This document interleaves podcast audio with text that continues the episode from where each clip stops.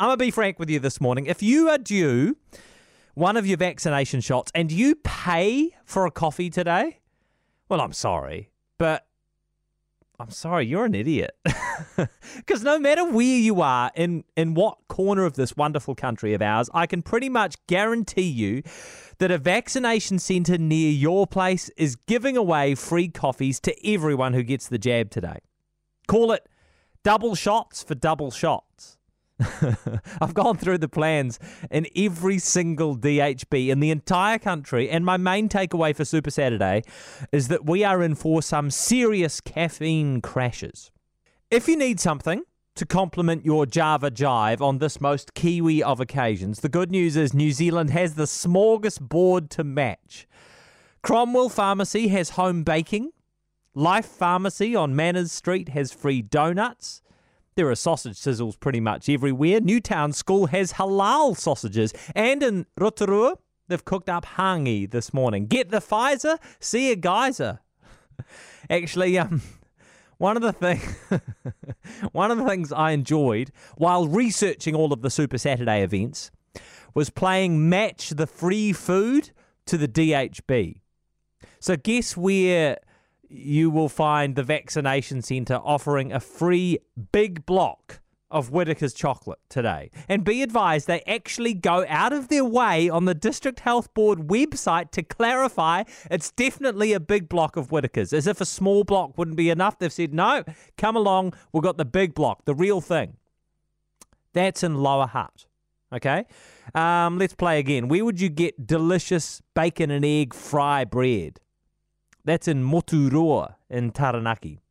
What Rotary Club do you think is putting on coffee and a slice? No word if it's ginger or caramel or tan, but you know it's going to be delicious coming from the fine bakers in Whanganui.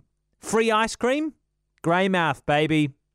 Here you go. Guess this one. Where can you get a vaccine and a free glass of refreshing, lightly carbonated, gut friendly kombucha? That's at Wellworks Pharmacy in Wellington, of course. You can get vaccinated today on an Air New Zealand jet.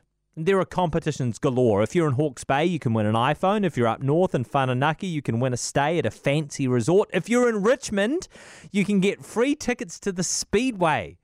In Dunedin, if you get vaccinated, you can win a wax treatment, increased viral resistance, and a pubic spruce. Two birds with one stone.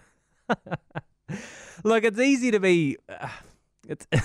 It's easy to be facetious, right, about all of this stuff. It is easy to mock Super Saturday and the Vaxathon. Maybe it does feel a bit silly to you. I must admit, the pragmatist in me wonders how many people who haven't yet had a single jab are going to be won over by a Vaxathon. And after all, it is the first jabs that matter most in the battle for vaccination. But today, on, on day whatever it is of lockdown in Auckland, I've made a conscious decision to be positive. Super Saturday is about more than just jabs. It's bigger than that.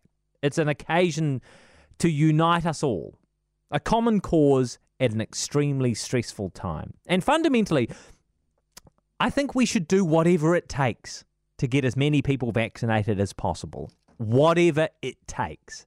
If that means a few thousand coffees and chocolate bars and Mr. Whippy soft serves, good. If someone is incentivized to be vaccinated by a chance to rip some unwanted hair off their nether regions, a sack back, crack, wax, and vax, great. I'll repeat that. A sack back, crack, wax, and vax. Great. If it means watching Dr. Ashley Bloomfield get dunked in a vat of congealing gunge, fantastic. And if all of that stuff still isn't enough to incentivize you to get vaccinated, maybe the less silly stuff will get you or someone you know over the line. In most cases, one vaccine dose will keep you alive. Two vaccine doses will keep you out of hospital. They'll help keep your family safe, your friends, little kids who can't be vaccinated. It's the safe thing to do. It's the civic minded thing to do.